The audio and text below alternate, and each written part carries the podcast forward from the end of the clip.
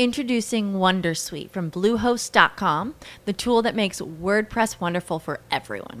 Website creation is hard, but now with Bluehost, you can answer a few simple questions about your business and goals, and the Wondersuite tools will automatically lay out your WordPress website or store in minutes. Seriously.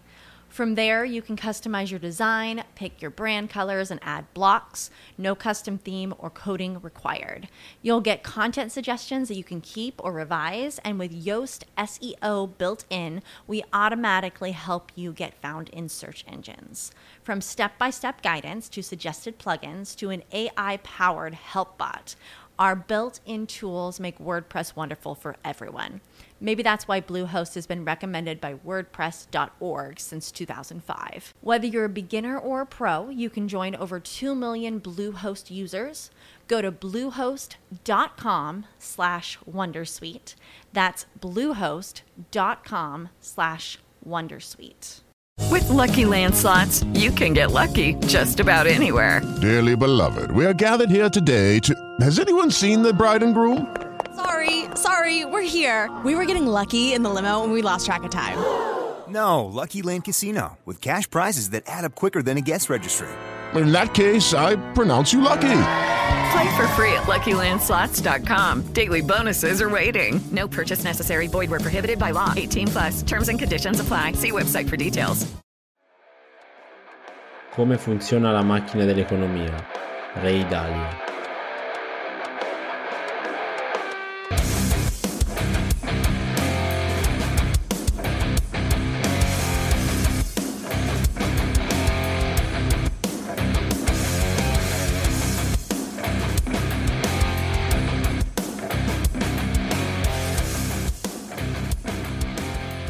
Bentrovati da Federico Sormani e benvenuti in una nuova puntata di Untold Money, alfabetizzazione finanziaria, finanza personale e investimenti.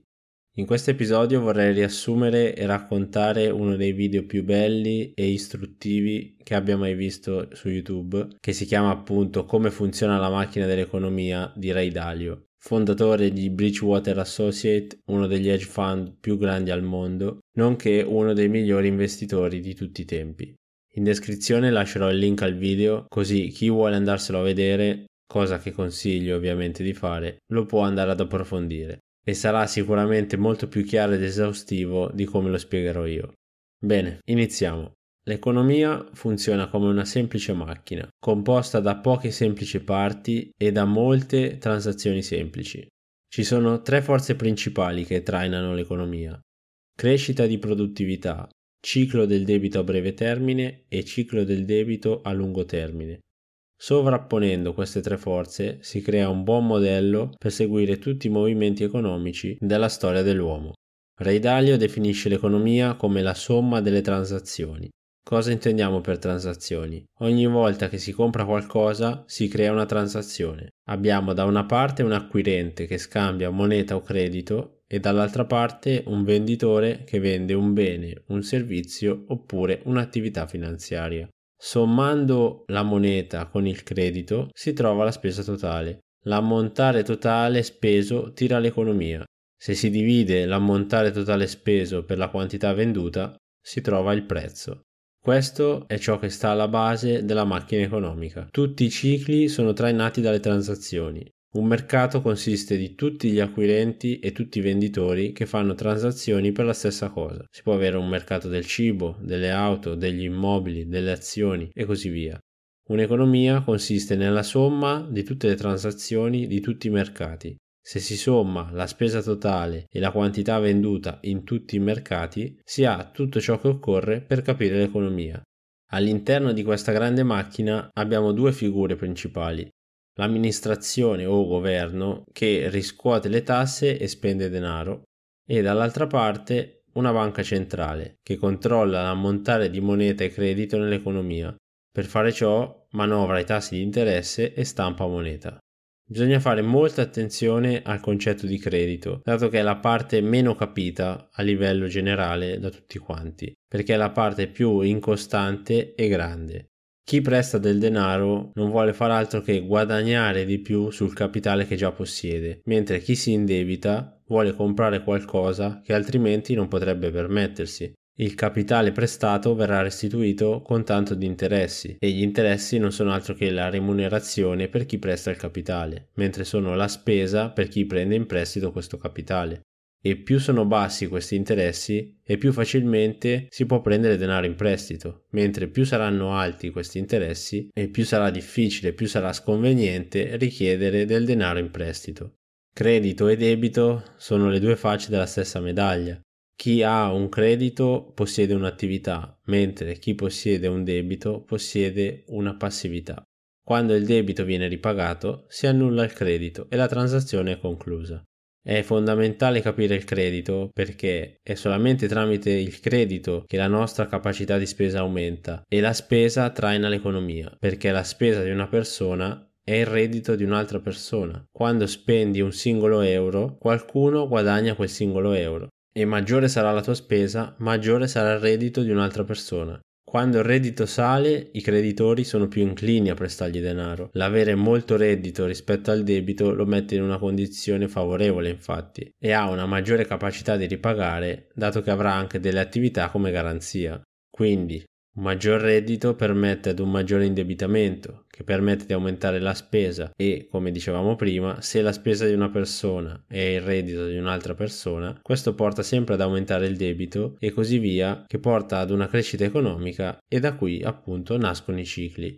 Qui si arriva al concetto di crescita di produttività. Quanto si riceve dipende da quanto si produce nel lungo periodo e la produttività è molto importante nel lungo periodo, ma il credito invece è molto più importante nel breve periodo. Il debito infatti ci fa spendere di più di quanto riusciamo a produrre quando lo acquistiamo e ci fa spendere meno rispetto a quanto riusciamo a produrre invece quando lo rimborsiamo. E questo appunto porta alla nascita dei cicli, che abbiamo di due tipi, di breve termine con durata 5-8 anni e di lungo termine con durata di 75-100 anni. In un'economia senza credito, l'unico modo per spendere di più è quello di aumentare il reddito, che richiede di aumentare la propria produttività e fare più lavoro. E dato che la mia spesa è il reddito di un'altra persona, l'economia cresce solamente quando qualcuno è più produttivo che porterebbe ad una crescita lineare, ma poiché ci indebitiamo, nascono i cicli. Ogni volta che vi indebitate create un ciclo, potete spendere di più oggi ma potrete spendere di meno domani, nel futuro. Capire il credito è fondamentale. Questa è la vera differenza tra credito e moneta. La verità è che quello che la maggior parte della gente chiama denaro in realtà non è denaro, ma è credito. In un'economia con la possibilità di credito cresce la capacità di spesa e permette ai redditi di salire più velocemente della produttività a breve termine, ma non nel lungo termine. Il credito non è sempre un male, ovviamente. È un male quando gonfia il consumo che non può essere ripagato, mentre può essere un bene quando si alloca questo denaro in risorse e reddito in grado di ripagare il debito stesso. Ad esempio, se ci indebitiamo per comprare un televisore, questo non può aumentare il nostro reddito, ma se ad esempio acquistiamo un trattore per aumentare la nostra capacità produttiva, ecco che possiamo aumentare il nostro reddito e quindi ripagare questo debito in maniera più veloce.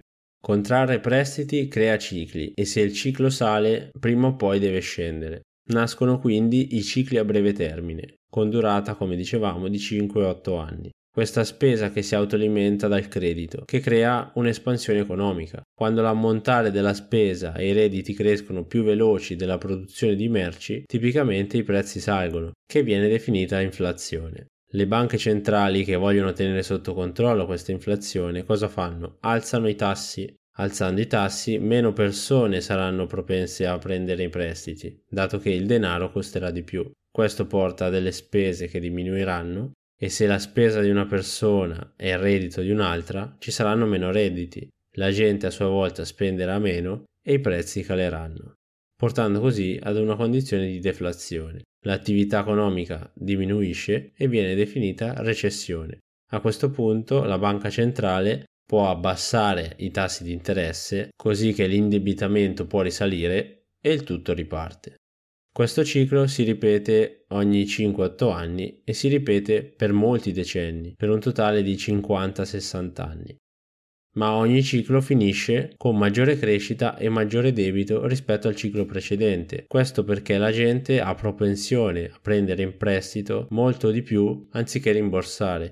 Questo è dovuto alla natura umana. Sul lungo periodo i debiti aumentano più velocemente dei redditi, creando il ciclo del debito a lungo termine. E siamo in una condizione in cui l'aumento del debito è sempre compensato dall'aumento del reddito e dei valori patrimoniali posseduti. Quindi il peso del debito è sempre in parità, rimane in una condizione gestibile. Quando però gli oneri del debito iniziano a crescere più velocemente di quello dei redditi, diminuisce la spesa. Meno spesa di una persona significa meno reddito di un'altra persona. Quindi avremo meno spesa, meno redditi, meno crediti e così via, fino a che il ciclo si inverte e gli oneri del debito diventano insostenibili. Meno spesa, meno redditi, meno ricchezza, meno credito, meno prestiti e così via.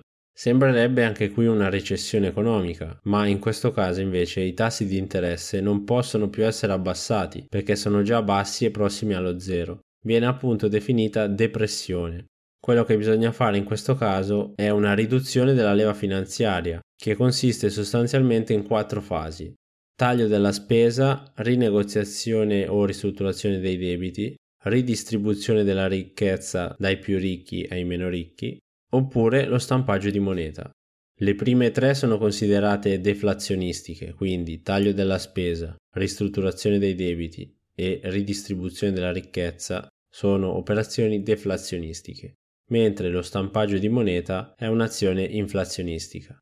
Essendo ora in una condizione di depressione, siamo in una condizione economica in cui abbiamo poca spesa, quindi redditi in calo, meno utili per le aziende, disoccupazione che cresce, di conseguenza il governo incassa meno tasse perché meno persone lavorano e meno persone sono in grado di pagare le tasse. Inoltre il governo deve aumentare i sussidi per la disoccupazione. Quindi il deficit di governo arriva in una condizione negativa, dato che le spese sono maggiori delle entrate e per finanziare questo deficit quello che si fa è stampare nuova moneta da parte delle banche centrali. Però la banca centrale non può spendere questi soldi che stampa, può solamente comprare attività finanziarie che non fanno altro che aumentare i prezzi dei beni, oppure acquistare titoli di Stato, compra cioè dei titoli di Stato dai governi dei singoli Stati, dando così quella liquidità ai governi che può essere spesa per l'acquisto di beni e servizi, oppure dare dei sussidi ai disoccupati, aumentando così i redditi e si abbassa l'onere del debito. Quello che però è importante sottolineare è che ci vuole una giusta proporzione tra i metodi deflazionistici e inflazionistici che dicevo prima. E questo è un compito che spetta ai politici, alle decisioni politiche dei governi. Devono bilanciare questi quattro metodi in modo da bilanciare la stabilità economica e sociale. Quindi trovare il giusto equilibrio tra taglio della spesa, rinegoziazione o ristrutturazione dei debiti, ridistribuzione della ricchezza tra ricchi e poveri e stampaggio di moneta. Se si riesce a superare questa fase, che può durare 2-3 anni, si riprende poi con l'aumento dei redditi che porta ad un aumento delle spese, aumento dell'indebitamento e così via, riprendendo la crescita e questa fase prende il nome di reflazione del ciclo di debito a lungo termine e può durare circa 10 anni, affinché gli oneri del debito scendano in proporzione ai redditi e l'attività economica torni alla normalità. Chiaramente l'economia è molto più complicata di questo modello, ma sovrapporre queste tre forze, crescita di produttività, ciclo del debito a breve termine e ciclo del debito a lungo termine, può dare un modello ragionevole per capire dove eravamo storicamente, dove siamo ora e dove stiamo andando. Ray Dalio conclude poi elencando tre regole empiriche che tutti noi dovremmo seguire, la prima, non lasciate che il debito salga più velocemente del reddito, altrimenti gli oneri del debito vi schiacceranno. Seconda, non lasciate che il reddito salga più rapidamente della produttività, altrimenti non sarete competitivi. E infine la terza, fate tutto il possibile per aumentare la produttività, perché nel lungo periodo è ciò che conta di più. Se non l'avete già visto, vi consiglio ovviamente di andarlo a vedere, vi lascio il link nella descrizione dell'episodio Ritengo che sia un autentico capolavoro, ma che non sia di così semplice comprensione. Io l'ho rivisto più volte e ogni volta che lo riguardavo riuscivo a capire sempre un pezzettino che mi mancava. Quindi il mio consiglio è se alla prima visione non è tutto chiaro, riguardatevelo e riguardatevelo ancora, perché è semplice ma non è banale. E una volta compreso però si avrà una chiara visione di tutta quella che è l'economia e di come funziona appunto la macchina dell'economia. Concludo come conclude Ray Dalio il video. Questo è un consiglio semplice per voi e per i responsabili politici. Potreste essere sorpresi, ma ai più, tra cui la maggioranza dei responsabili politici, non bada abbastanza a questo. Questo modello ha funzionato per me e spero funzionerà anche per voi.